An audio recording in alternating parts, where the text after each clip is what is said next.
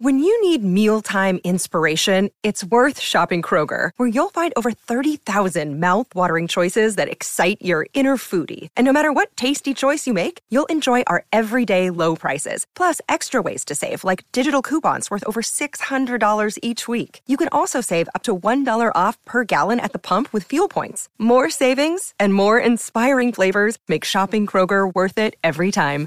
Kroger, fresh for everyone. Fuel restrictions apply.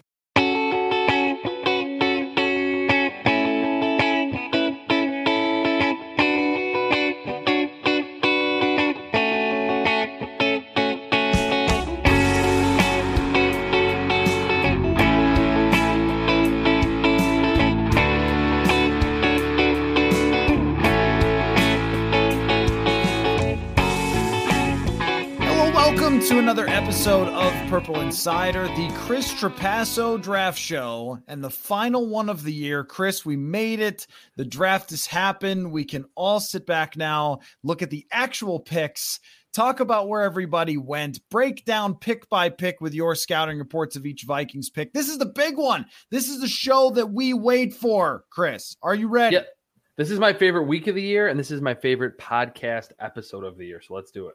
All right, let's go. Good evening and welcome to the NFL Draft. Draft season is here Come on, come on. There you go. to break down every need, They're not going to pick a quarterback. They need offensive linemen. They need defense. every pro day. He had a phenomenal pro day, explosive, really good in the three cone, the broad jump. and every mock. You could probably tell me if you think the Vikings would actually do it. I can tell you as a draft analyst that they absolutely should. Welcome to the Chris Trapasso Draft Show on Purple Insider. This is a good podcast to listen to leading into the draft.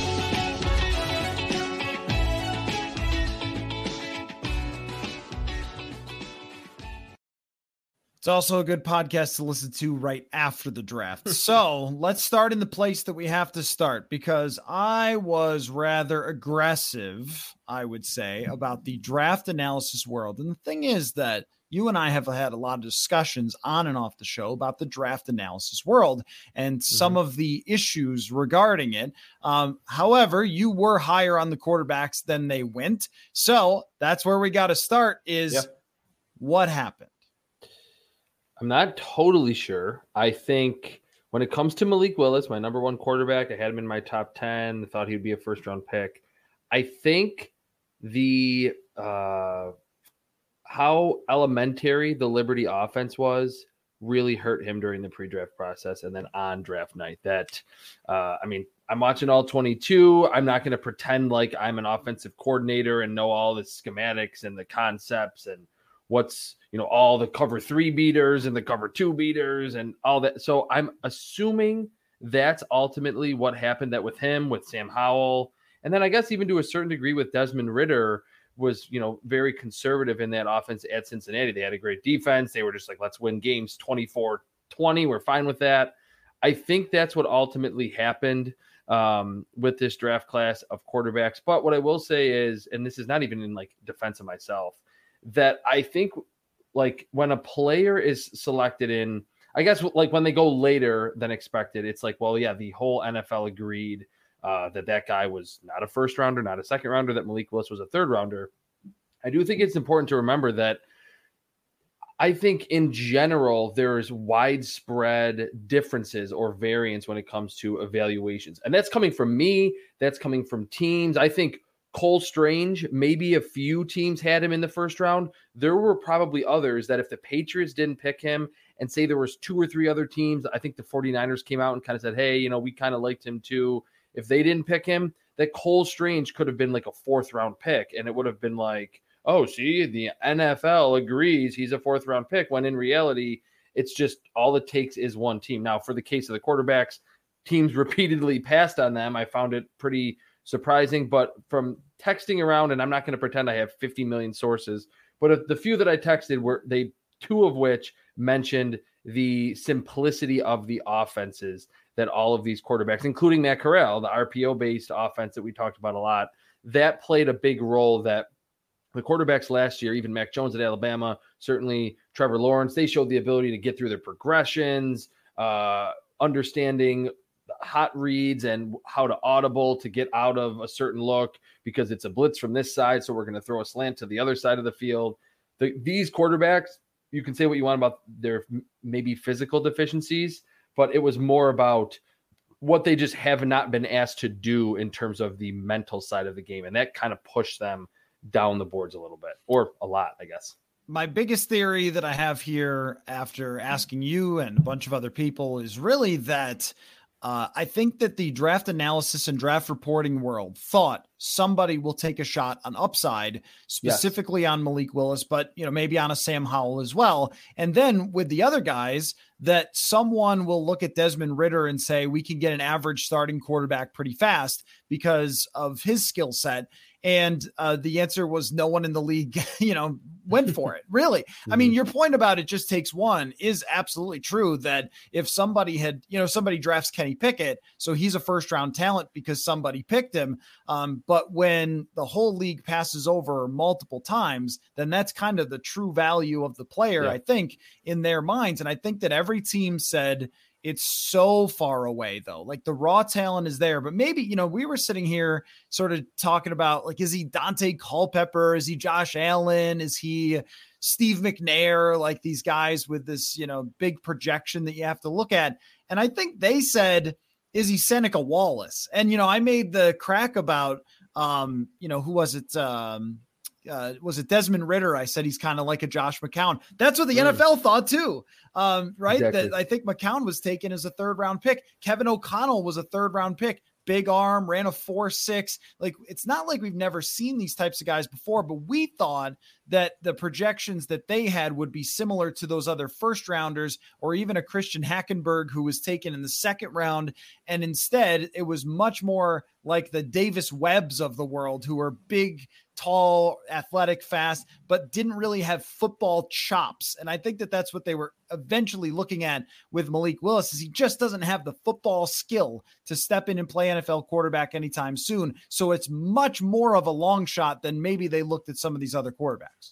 Yeah, that's a perfect segue. Just two more points that I wanted to mention that I'm still not, uh, you know, saying I was completely wrong on Malik Willis. We got to see him play football first, but I will acknowledge that him going in round three greatly decreases the chances that he's going to be good. And that's obviously it's not just oh because he was picked there, but just the opportunities that he's not going to get, and just over the course of time, you look back, most of the good quarterbacks in the NFL were first rounders. Like the league in general, that I mean, I just mentioned that you know all it takes is one team, but again, passing multiple times, all 32 teams, usually with all those scouting departments, all those brains together collectively in general, over the course of time, they do a good job evaluating. Yes, you have certainly Kirk Cousins, you have uh, all those famous mid to late round quarterbacks that are still playing or, or have been good, but you also have like a million of them that have not been good. So I will um, not fully admit defeat on Malik Willis in this quarterback class, but I, I do certainly acknowledge the fact that it's not really it didn't help his cause and and my cause with that evaluation those quarterbacks going as late as they did. The one thing I will say to your point on it seems like the league just thinks that Willis and Ridder and Howell, all them are further away than I thought. And I guess a lot of mock drafters, a lot of analysts, um, is that I wonder if now in 2022, and I think the Vikings are a perfect example of this, that you and me can talk about tanking, shooting for the moon at the quarterback spot, long like not long-term rebuild over 10 years, but even like a two-year rebuild, three-year rebuild, which five years ago would have felt like that's a pretty quick rebuild. Like when the Dolphins were doing their whole thing, it was like, oh, it's going to take five years for them to be good. And I mean, Chris Grier never survived, or uh, Brian Flores never survived that rebuild. I wonder if like the Vikings being a prime example that teams – are more into the competitive rebuild as opposed to let's tear it down. Let's pick the most raw quarterback that we can get. If he's not good, we don't care. But if he is, we're in great shape. It just seemed like all the transactions this offseason, what the Vikings have done, I think is a shining example. And just around the league in general, that we, after that Dolphins quote unquote tank, and maybe the Browns to a certain degree before that, I don't know if we're if there's a team. I mean, the Lions traded up for a wide receiver. Like, why did they do that? Like, they this was a, a, good wide receiver class. They had the number 32 overall pick. They trade up to get Jameson Williams, and it's like, yeah, you know, there's a long term view there because of the ACL. But when that happened, when the Saints traded up for Chris Olave, it was like, I don't know if there's a team that's like we we suck. We're just going to be bad. I mean, maybe the Bears ish because they didn't really address um, wide receiver enough around Justin Fields. But I, I think that the competitive rebuild is more in trend now because these GMs and head coaches know that they're not going to get even to year three if they're really really bad for the first two seasons. Yeah, I think that there's there's a perfect storm element of this where it's not one thing, it's a lot of things. And part of it could also be, I mean, so I saw Todd McShay and Mel Kiper put the over under at six and a half first round quarterbacks next year. So if that's Ooh. how, and these teams, like they have evaluations on those guys already. Um, sure. I mean, they start like when they're coming out, they have the whole BLESTO scout thing. I mean, they have information. They're a year ahead. Guys. Most yeah. teams are a year ahead. Yeah and and they'll get the information from this company that starts scouting them as freshmen or even out of high school. I mean it's really crazy. And then they'll know who they want to target and so forth when it finally gets to that time. So there's this whole process. So they would have a decent understanding of what the next draft class is going to be like. I think that factored in. But also the rams won the super bowl with a quarterback that they just picked up. And the bucks the year before won a super bowl with a quarterback that they just picked up. So if you are, say, football team, for example, you trade for Carson Wentz, you're able to acquire someone who's taken a team uh, into the playoffs before or set them up to go deep in the playoffs in Philadelphia, and then was mostly competitive in, in Indy last year.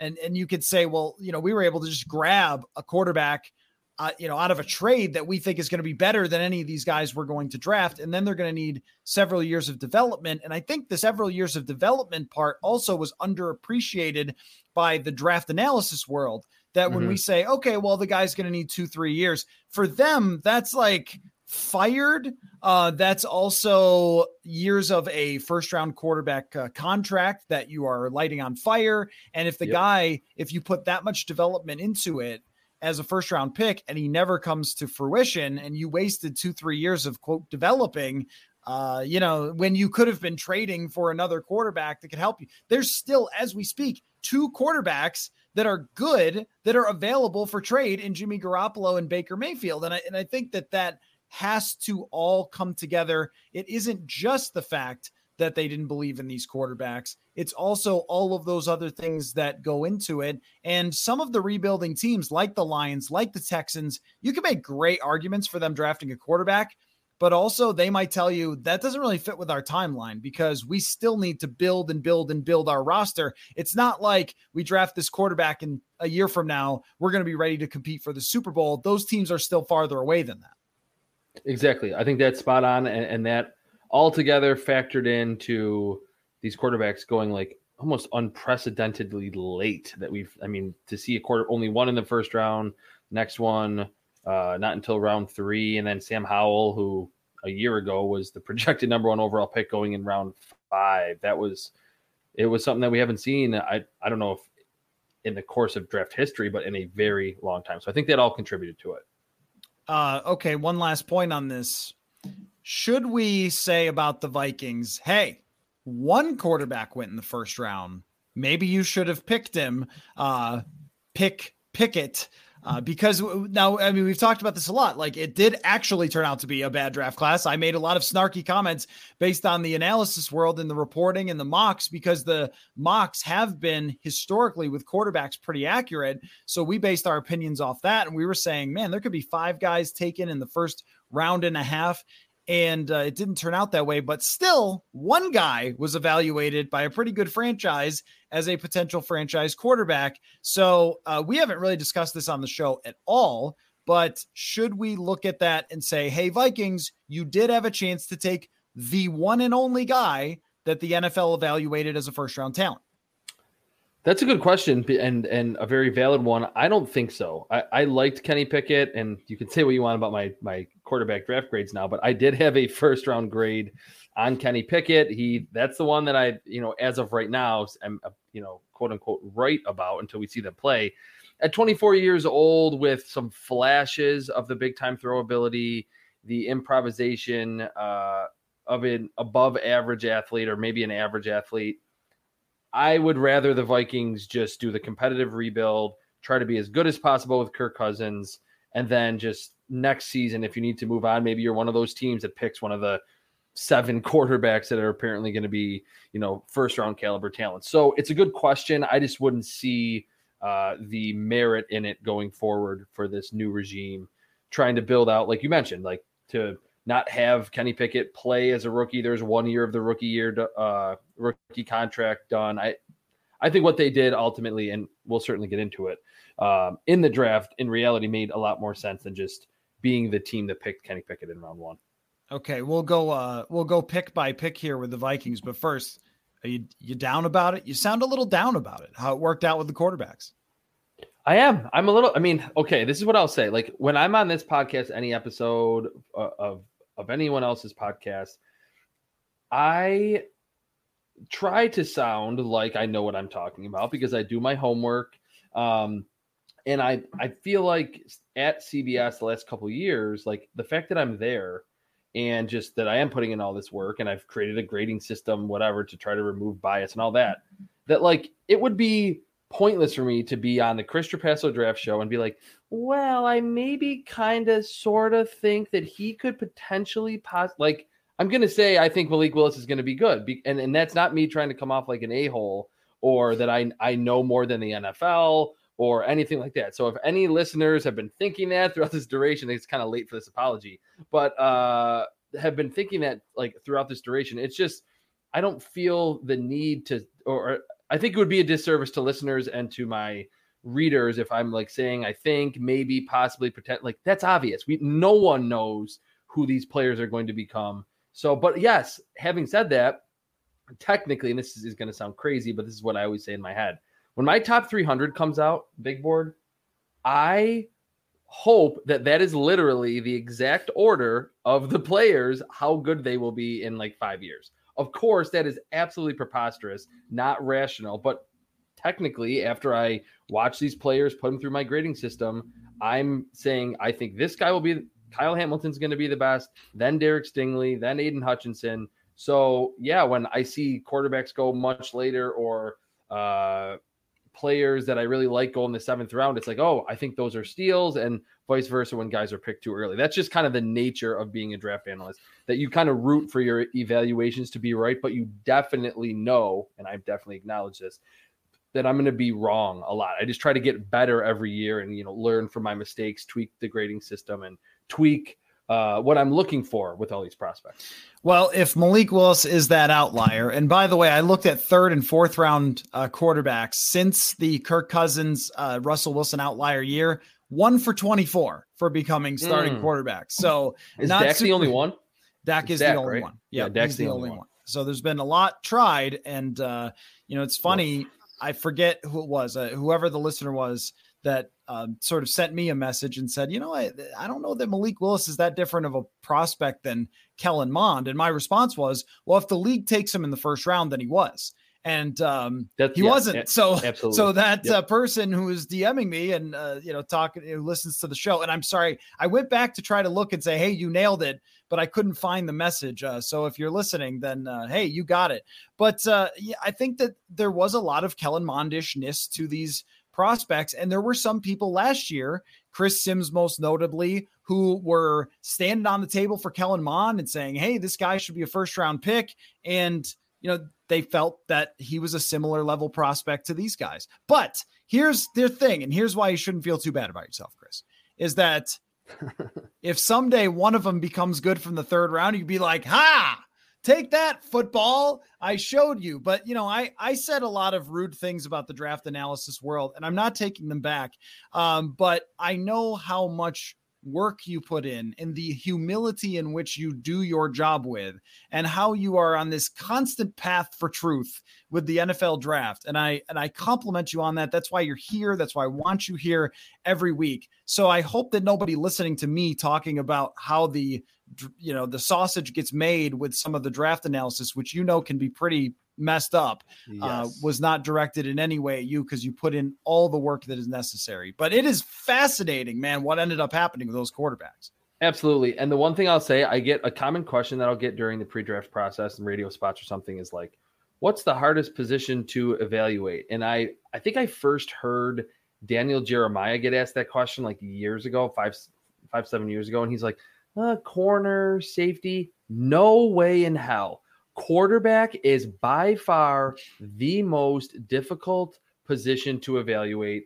I mentioned all the mental side of things, reading coverages, reaction, and I don't even factor in at all like the pressure, the psychological toll that it takes on you. Are you that leader? Are you not? Are you a phony leader? Are you doing it for social media, for whatever? Quarterback is definitely the most difficult. And I think that can be kind of played out in the way that the NFL has picked a lot of quarterbacks early that have been really bad.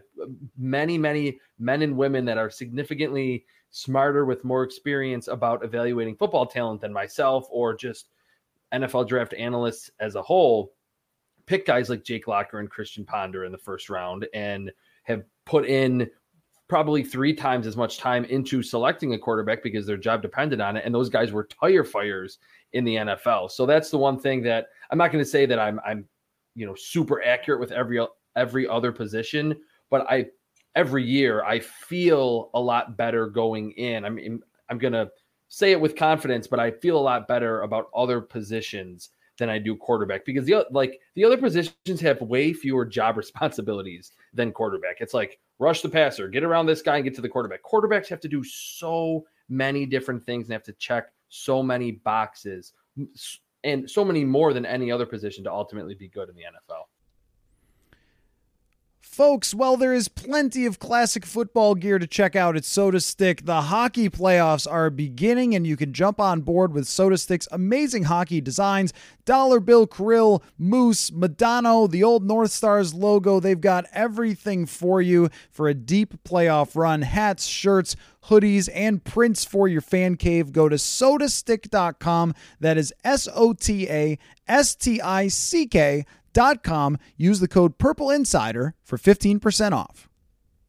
Another day is here, and you're ready for it. What to wear? Check. Breakfast, lunch, and dinner? Check. Planning for what's next and how to save for it? That's where Bank of America can help. For your financial to dos, Bank of America has experts ready to help get you closer to your goals. Get started at one of our local financial centers or 24-7 in our mobile banking app.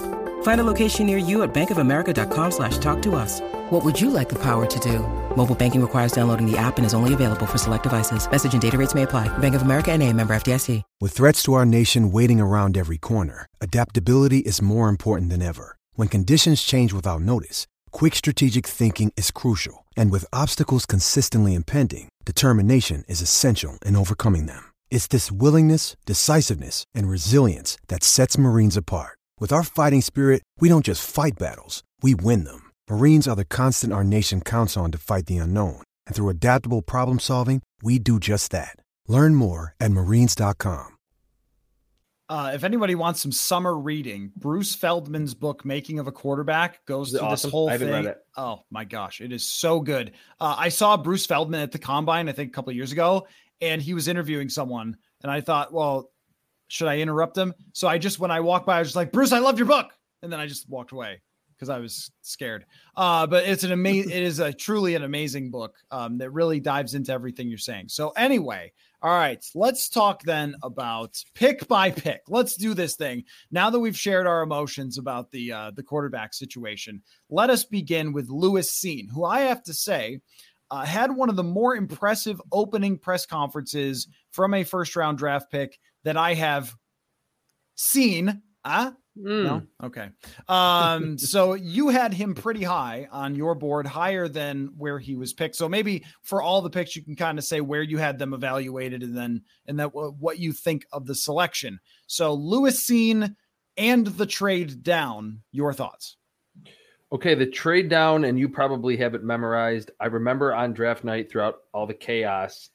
The trade down was not the best for the Vikings. They probably didn't get as much value, if I remember correctly uh, by some of the draft trade charts that are out there. My old editor, RJ White, here at CBS Sports, has one. And I remember plugging it in, and I was like, did I not include a pick or something? Because the Vikings didn't get as much value as they probably should have. But going into this draft class, that was kind of the thought that, like, this is a class where you can trade up at, at a little bit of a discount because it's not a tremendous class. Now, Lewis Cine the player, he was my number 25 overall player pretty clearly my safety number two in this draft class. Um, instead of just being super boring and reading exactly what I wrote in my scouting gradebook, just give a summary and that he is that throwback, hard hitting, explosive safety that if you just look at that part of his game, it's like, oh, a lot of those guys have been busts. They can't cover. Lewis Cine can cover. He will come down and hit a drag route. He will recognize it as fast as anyone on the field, plant and drive on the football with elite level explosiveness. And then on the next play, he will be in the deep middle. He'll uh, range toward the right sideline, flip his hips, get back to the middle of the field, dive and, and make a great pass deflection deep down the field. I remember watching him at Georgia early on and I'm like, all right, this is just one of these hard hitters that that's stiff, that can't cover, no instincts. And then as I watched his film, I got more and more impressed with the deep middle range, the man coverage ability, the awareness in zone, and that's why he was a first round pick for me. So the Vikings probably should have got more value, but I think they really got like a legitimate, to me, middle to back portion of the first round safety who's going to learn a lot from Harrison Smith, and I think eventually be really good at that position.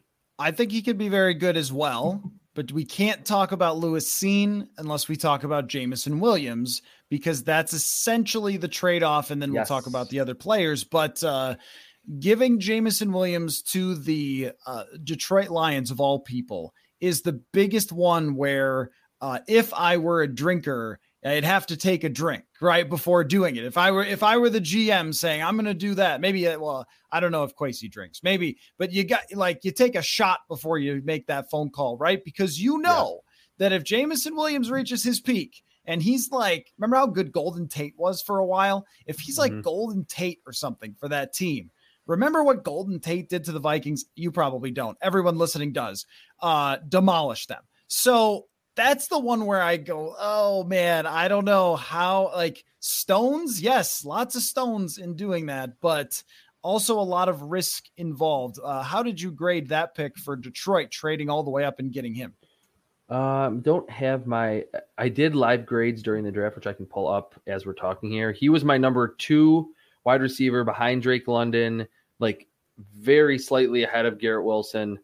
Yeah, he can be an explosive player in the NFL. I think he would have ran in the four threes had he not torn his ACL. Uh, the route running ability was really good. I think he plays bigger than his size. He's like six one ish. He plays bigger than Jerry Jeudy. There were some uh, Jerry Jeudy comparisons.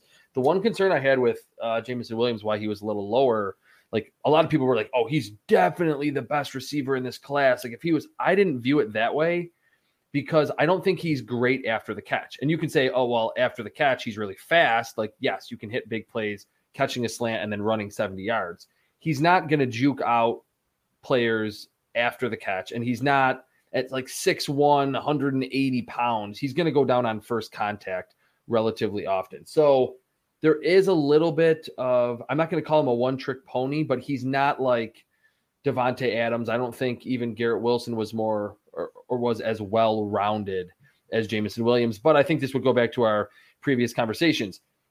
The Vikings are probably, I think, going to get a, a good, really good safety. If the Lions get a really good receiver, I think that's going to do more in terms of directly impacting the win loss record than a really good safety in Minnesota and and for me, it's just a matter of, I think you, and again, Lewis Cine, nothing against him because as you laid it out there, he's a very good prospect. For yes. me, it's a matter of maybe overthinking it a little or committing right off the bat, which is what some people have suggested to me. Like they committed pre-draft to trading down, and they were going to do it hell or high water, and uh, might have traded down right into hell if Jameson Williams is going to be uh, a really good receiver. And and I think that that was where you're looking for them to do something that made you go, oh, wow, Kevin O'Connell's got his guy now, or they're really going to change their future with this draft pick. And it didn't happen. And so I think that's the people who are sending me messages saying, oh, this thing really doesn't have me very excited. I think that's probably a, a major, major part of it. Now, Andrew Booth I've never heard this before in my life, ever before. All the conference calls, and I've been on many now. This is what, like six drafts. That means dozens and dozens of players on conference calls. Never had one say uh, that they haven't been healthy since high school. That is a first, man, with wow. Andrew Booth Jr. Uh, and so very red flaggy on that. But also, my impression is from watching just a little bit over the last few days that he's a very good uh, cornerback prospect. So, Andrew Booth Jr., your thoughts? He was my number, if I'm looking at my scouting grade book correctly, I am uh, my number 11 overall player. Now, that is with the huge caveat. I don't factor in injury history. I mean, unless, I mean, I guess maybe with Booth, I, I could have, um, but I'm not going to predict injuries. I'm, I, I, don't talk to these guys, uh, obviously with no medical background. I, I just factor in combine pro day to a certain degree and certainly what I see on the field. And this past season and early in his Clemson career, Andrew Booth, I thought was screamed first round uh, corner. That to have the lightness in his feet, the explosiveness in his feet of a nickel corner with like legitimate outside cornerback size and structure to his frame. Like he's not lanky, he's not getting pushed around. That's what was so um, tantalizing about him as a prospect. And then the ball skills. Like there's a couple of those ridiculous interceptions early in his Clemson career where he like finds the football, which I think is a key component to playing the cornerback position that you can be great in coverage, but if you don't find it, like I, I think I've used kind of the funny term ball awareness. I think you need to have that beyond just ball skills. Andrew Booth has that in spades, and he has the body control to contort, uh, find the football above his head. If it's uh, if it's getting uh, close to the ground, he is a truly special athlete, and I think he has refined cornerback skills. So we kind of thought edge rusher, wide receiver, or corner in the first round. I know they traded up for Andrew Booth. It wasn't crazy expensive, if I remember correctly. They got a fourth back, right?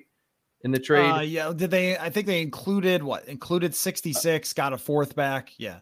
I think yeah. that's how it went. So trading up, you're going to pay a little more. That's going to ding the grade a little bit. But in real time for CBS Sports, I gave it an A minus because he was a first round corner. It was a need. He's not going to be necessarily thrust into a cornerback one role immediately. And learning from another high caliber athlete with great body control and ball skills, Patrick Peterson, similar to the Harrison Smith scenario with Lewis Cine, I think that is a perfect scenario, especially if Andrew Booth is not like 100% healthy at the start of training camp or even the start of the season playing the football is just such a big deal for me when it's I think huge. about guys coming into the league. I mean, this was one down very much downside on the Jeff Gladney pick. I remember thinking he just didn't like if you play a TCU, those quarterbacks that you're playing against are not very good.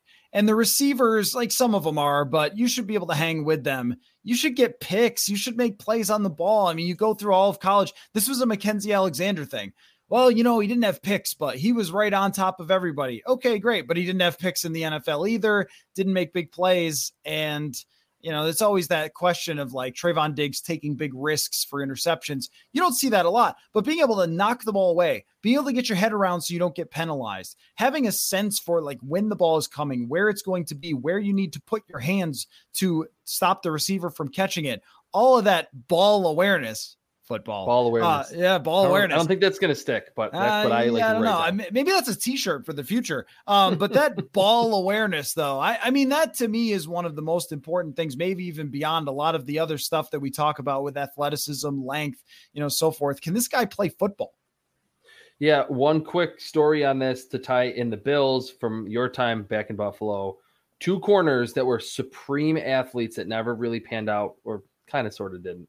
Leodis McKelvin and Ronald Darby were both, they were that always around the football, coverage skills, explosion. They're not going to get beat deep, and they could never find the ball. Like there were so many completions over their head. And I think conversely, Tre'Davious White, look back at his MockDraftable web. He wasn't a high 4 3, 41 inch vertical type. You watched him at LSU, four straight years of like 8, 9, 10, 11, 12 pass breakups, a bunch of picks. And it was kind of like, oh, he's just like no, he has good instincts. Like we say, running backs are like instinctively like finding creases. I think corners are just like instinctive, like they feel that uh, wide receiver changing direction, so they know it's time to move. It's not necessarily based on their athleticism.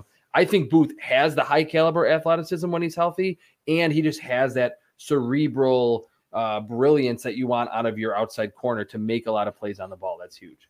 I think this could end up being their best pick, basically. If if if he stays healthy, could end up being their best pick. Um, so this one, I think you have to give a high grade to. Now the next one, Uh, I just, you know, I don't want to spend a lot of time on. I've talked about it too much already, Okay. but just give We'll me your quick. take and then we'll move on to the rest. Ed Ingram. I gave it a C minus because for two main reasons. I had Ed Ingram graded way lower than the second round, and Ed Ingram is not a zone blocking scheme guard. That's probably what you've said. Anyone else that you've had on any other offensive line experts that are out there probably said the same thing. At LSU, and that traditionally that program is gap scheme, pulling guards, man on man blocking. Both Ed Ingram and his teammate Chasen Hines, who was picked by the Patriots, I believe, in the sixth round, they were these big hog mollies that were just trying to demolish people. When you got them moving laterally, like I wrote in my scouting grade book, like struggles moving laterally. Now, Kevin O'Connell is a disciple of the Sean McVay, which is Kyle Shanahan's offense, obviously. I'm assuming it's going to look like that. And you need those nimble interior players up front. So I, I did not understand that. I gave it a C minus. Maybe that was even a little bit, you know, being nice because I think he's a decent player. He's a decent run blocker. He was kind of the one player on the LSU offensive line that before the season, people were like, he could maybe be a first or second rounder. He ultimately goes in the second round, but I would not have ever imagined him landing with a team that wants their guards off the snap to get as far across the field as possible with as much lateral quickness because that's just not his strength. That's actually a weakness to his game. Yeah, and uh, they're saying that it's going to be a little different from the traditional Kubiak really moving. That's what I was thinking. Left. Yeah, that- That's that- what I was thinking They're calling it more of middle zone, if you will. But Ooh. um, you know, I think positional value, caliber of the prospect, background issues, all together, it's just uh, one of those confounding picks to me that makes the whole rest of the whole draft class uh, as a complete, you know, Drags thing. down. Yeah, it, it really drags it down quite a bit. Um, and and also sticks out like a sore thumb from them reloading their secondary, which is uh, what they did with uh, not the next pick, but two picks down. So we'll go to Brian Asamoah, the linebacker from Oklahoma, which I was still uh, on the more confused side. But Kwesi Adofo-Mensah talked about him as a quote modern linebacker being undersized. Said that he reminded him of Jeremiah Owusu-Koramoah, which I guess I can buy some of this. Uh, but still, when you look at the depth chart, is it a need? They've tried this multiple times. You liked Chaz Surratt last year. Apparently, they don't. But uh, yeah, but Brian Asamoah. I liked him, and I think that uh, Jeremiah Owusu-Koramoah comparison is not too far off. The one thing I I will say on uh, Chaz Surratt, he was the big time explosive athlete that will what transition from like quarterback or Yes. Yeah. quarterback to linebacker. So it's probably going to take him time if he ultimately becomes good, which probably at this point will not. Brian Asamoah, I was a big fan of. I gave the pick an A. Uh, I I don't think it's that far off of Jeremiah Owusu-Koramoah in that he is that quote unquote undersized linebacker, which to me is perfect size in today's NFL, like six foot two thirty. Like I don't want my linebackers any bigger than that. In my scouting grade book, I wrote that he takes on blockers like he's a lot bigger. I think that's the one concern that teams have. Hey, you're you're 6'1, 225. Like what happens when there's a pulling guard coming at you? Asamoah plays like angry. He plays like he feels like he's 6'4, 250. So he's good at beating blocks. The one concern, it's kind of a strength and a weakness. At Oklahoma, they kind of used him in that Kenneth Murray role of a few seasons ago. Okay, it's third down. You're going to either spy the quarterback or blitz. And he's a good blitzer. He was like, plays with that same level of tenacity when blitzing. But there were a few instances where he did drop in coverage and showed good uh, short area quickness, which is key, of course, in playing coverage, that he could make some plays. So I, I, I wrote that I think he has upside in coverage. He's not going to come in and be Eric Kendricks right away. And I think Kendricks was a lot more NFL ready at UCLA. Like they were having him do a bunch of different stuff um, in terms of sinking and coverage. So you put that all together, athleticism, that really almost a mean streak that you would normally uh, write about with an offensive lineman in taking on blockers and blitzing, and then that little glimmer of hope that he could maybe be, you know, utilize some of that athleticism in coverage. That's why I gave that an A. At 66 overall, I felt like that was maybe a touch early for him and maybe not the biggest need. I just really like that player. And I was kind of thinking at this point in my head with Lewis Cine and Harrison Smith, Andrew Booth and Patrick Peterson, Brian Asamoah and Eric Kendricks that this part of the competitive rebuild, they're not going to take any of those stars off the field.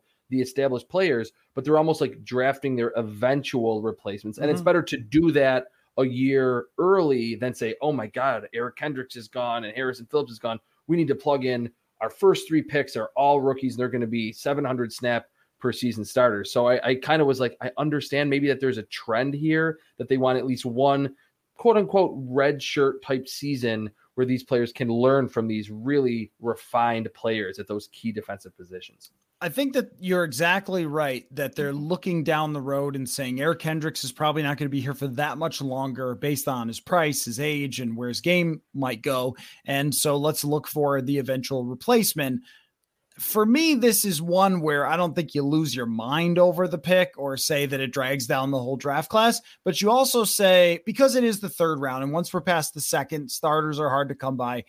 But there is the element of, you know, positional value. Is this really worth it? How hard would this be to replace uh, in free agency since there's always a hundred available linebackers, like things like that, where it's very Mhm. clear that they just loved this guy and that's fine and he might be really good. But even if he's just okay, if he's not really, really good, if he isn't Eric Kendricks, then what else might you have been able to get there? But again, I don't want to like lose my mind over a third round linebacker. It's just you also have long term needs at more valuable positions like edge rusher and receiver that you just said, no, no, no, we need a linebacker. Well, okay, you've done that, Troy Dye, you've done that, Chaz Surratt.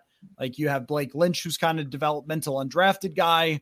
Like, I don't know. Like, I, it's just very hard for me to say, oh, you really needed that pick, but um, does sound like a very good player. Now, a Caleb Evans is an interesting one because um, Kwesi Adofo-Mensah talked about himself watching film and loving a Caleb Evans, but the draft analysis world and the mock drafters and the graders uh, did not have him this high. And I think the Vikings also traded up to be able to draft him. So they really, really wanted a Caleb Evans. Yeah, this was a head scratcher for me too. I gave this a C plus for the CBS Sports Draft Tracker. I had him, I believe, in like the fifth round, so this was in the fourth. And with that draft tracker, I, I factor in trade ups. I, I mean, they want me to get in those grades like almost as they happen. Um, but that one, I found it somewhere on Twitter almost instantly that they traded a 2023 fourth as well. And I was like, man, I I could see it with a Caleb Evans that you would just pick him in the fourth or maybe the third, but to trade, so you know, use two fourth rounders on him, I didn't think he was that good. But to not have this whole draft be this is a terrible draft, and again, I want to give objective analysis here. I understand why a team and their new GM would be interested because six foot two, almost 200 pounds, 32 inch arms, ran 446 at the combine. And in my scouting grade book, I wrote, and I remember vividly liking this about Caleb Evans. He played inside and outside in college. Most 6'2, 200 pound corners, they're on the perimeter, they're like left cornerback only, whatever the case may be. And defenses are, or uh, defensive coordinators are like super scared to put that size player in the slot. He played in the slot and actually held up relatively well. Now, even in the SEC, it's certainly different than it will be in the NFL.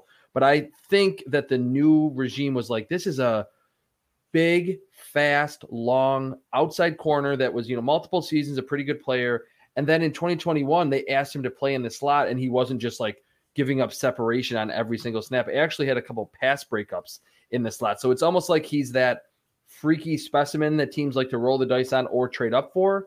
But he's actually also, too, a pretty good player that is legitimately versatile. I, I don't know if you want him to be your starting slot corner, but if he's facing a star receiver who motions into the slot, it's not suddenly, oh, shit, this is going to be a 50 yard touchdown. And Caleb Evans has that legitimate uh, positional flexibility. So I think the only thing to question here is the guy from Bama was still on the board, who a lot of people Mm. had much higher, and they didn't take him. Jalyn Armour-Davis. But I can't get, I just can't get upset about taking a potential high end corner. I mean, Mike Zimmer was very right saying you can have, you can never have too many corners. And you should just take swings at them, especially in the middle rounds, especially if they have some skill that you like, because they get hurt all the time and it's hard to find them. It's hard to scout them, uh, you know, all these things. And you're always looking for that guy who develops and ends up being a cheap option for two years or something for you because that position is very expensive in free agency if you want to sign a great one. So I'm okay with it. Like, okay, that's your guy. That's fine. Um, even if the, you know, some other people had the other guy higher. That that's kind of how I feel about it with with this, and I kind of end up leaning this way toward a lot of the day three picks. One quick thing about this, uh, comparing a Caleb Evans to Jalyn Armour-Davis, who's the Alabama corner corner that you're referencing that the Ravens picked. I think the difference there was uh, Caleb Evans was on the draft radar for like three seasons because he was really good early in his Missouri career.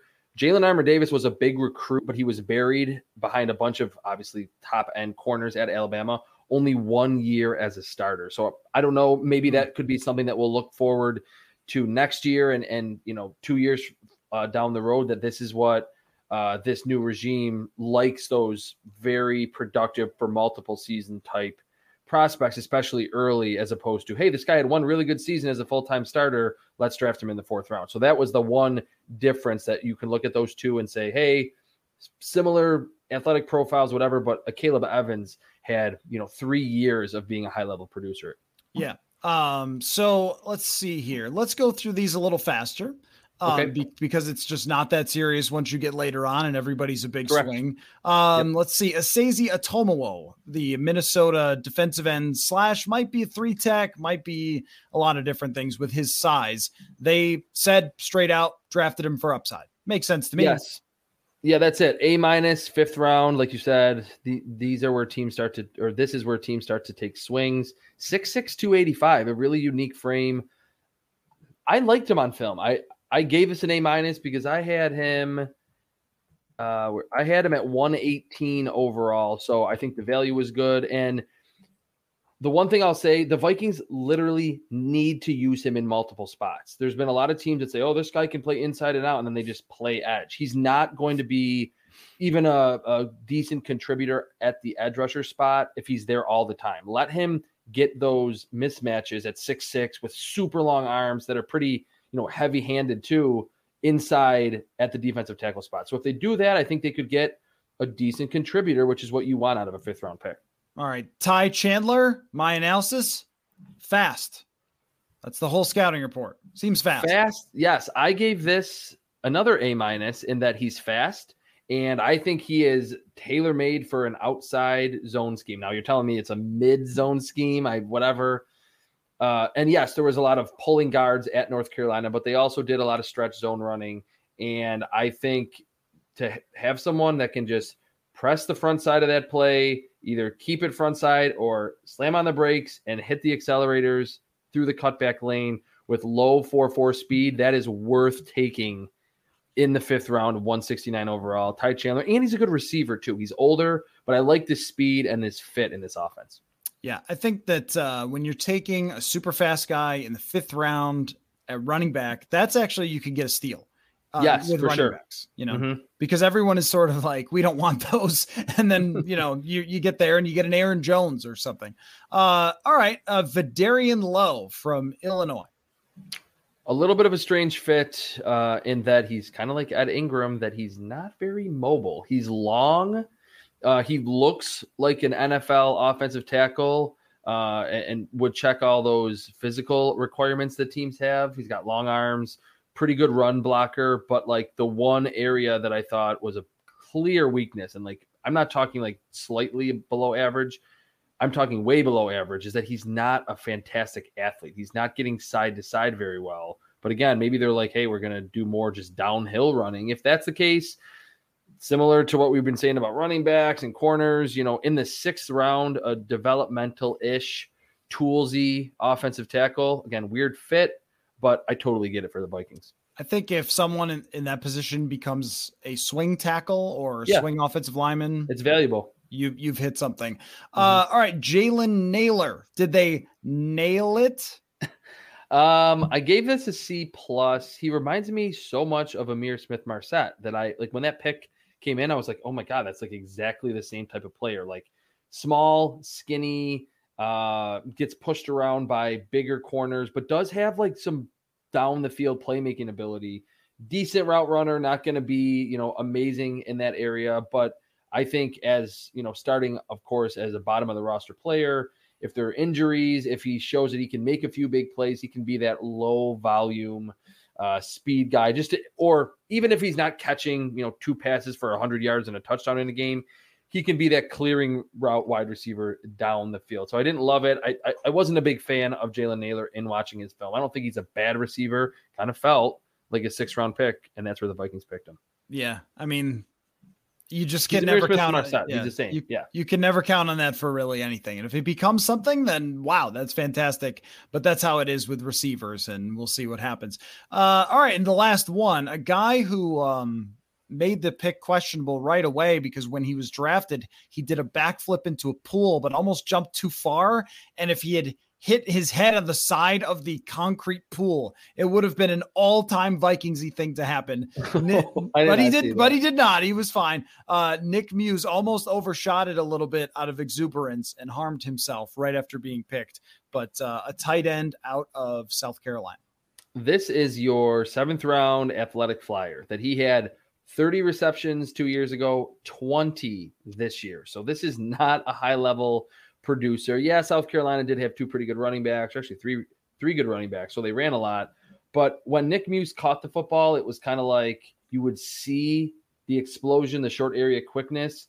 But it was like, why is he never getting thrown the ball? Like, I'm not going to call him Dawson Knox, but it was like a Dawson Knox esque career where now we obviously know he was playing with AJ Brown and DK Metcalf. But in this scenario, there weren't a bunch of great wide receivers at South Carolina. And it was kind of like he should be getting open more than he is. He should be featured more. I think underneath, you can throw him drag routes. You can do the little play action bootleg that the Vikings have liked to do in the past. Throw him the ball, maybe make a defender miss, pick up a 10 yard gain here or there. But there is some upside to his game, which I would much rather take someone like him than this big six foot seven, 260 pound blocking tight end in the seventh round. Pick someone that in a pinch, after injuries, whatever the case may be, could actually help your offense's passing game. And I think that's what he could ultimately do more so than some of the other late round tight ends that were selected. I think it's fine. Yeah. I mean, the Vikings have done well with some of these guys. Tyler Conklin, Mhm. most notably. Uh, Rhett Ellison gave them some work. Uh, David Morgan. So, you know, MyCole Pruitt's still in the league. It's all right. Yeah, that's all right. Maybe you get something out of the guy and it's a seventh rounder. I'd rather do it than a punter to all of you huge punt fans. Uh yeah, there somehow that became a debate on the show. Like what? What are we debating here? Uh anyway, well, Chris, uh, I know I thanked you before going into the draft. I'll thank you again. All of your incredible work and information on this show. I learn everything about the draft from you and I know that our listeners did as well. They can follow your work, cbssports.com, at Chris Trapasso on Twitter. So as you walk out the door for another draft season, and we'll get together from time to time to review Sure. the draft class and what it's doing and everything else. But um, you know, not not every single week from here on out, but uh, give a final grade on your way out the door. Wait, I did. Uh, man, I, I don't want to. I want to stay true to because I did team by team draft grades Sunday, which I'll admit I was a little. My brain was a little bit fried. I gave the Vikings a C plus. That was with the Jalen Naylor pick C plus, Nick Muse C plus, Caleb Evans the trade up didn't love it. Ed Ingram C minus, confused by that. But then I had a bunch of A's with Andrew Booth and Asazi Atamowo, Atamowo, whatever that last name is. Uh, Ty Chandler, like that in round five. That's the type of speed back you should pick there. And then Lewis Cine, uh, I really like that selection. I think he's going to be a really good player. So C plus for the Vikings. Didn't like it as much as last year. And the, the one last thing that I'll send myself off on, it kind of felt like this was the old regime drafting. Like it was almost like they left notes on the table, like make sure you double up on corner, pick an athletic tight end in the seventh round. Like I was like, wait a minute, don't the Vikings have new management and a new head coach and a new GM? It kind of felt like a Mike Zimmer, Rick Spielman draft. That's the perfect way to end it because uh, you don't cover the Vikings. You only talk to me about the team. I didn't say that to you at any point, and that was your assessment. I would say 99% of the fans were thinking the same thing as they were going through it. Like, what? Uh, you know how like each president leaves a little note in Yes. like the resolute desk. That's what it felt like to me. Like when that Nick Muse pick came in, I was like, that's like you said, like David Morgan, all those guys. I was like, this is like they left notes and they're like, okay, here's what we'll do. We'll address all of these players or all these positions in these rounds and definitely get two corners. Right, right down to waiting until the sixth for a wide receiver. So, uh, yeah, what a time it was! All the discussions that we had, I really enjoyed it, and uh, that's my favorite part. Is spending time talking football with you is always so much fun. So again, follow him on Twitter at Chris Trapasso, and until next draft, SZN season, season, season has come mm-hmm. to an end. Thanks, Chris.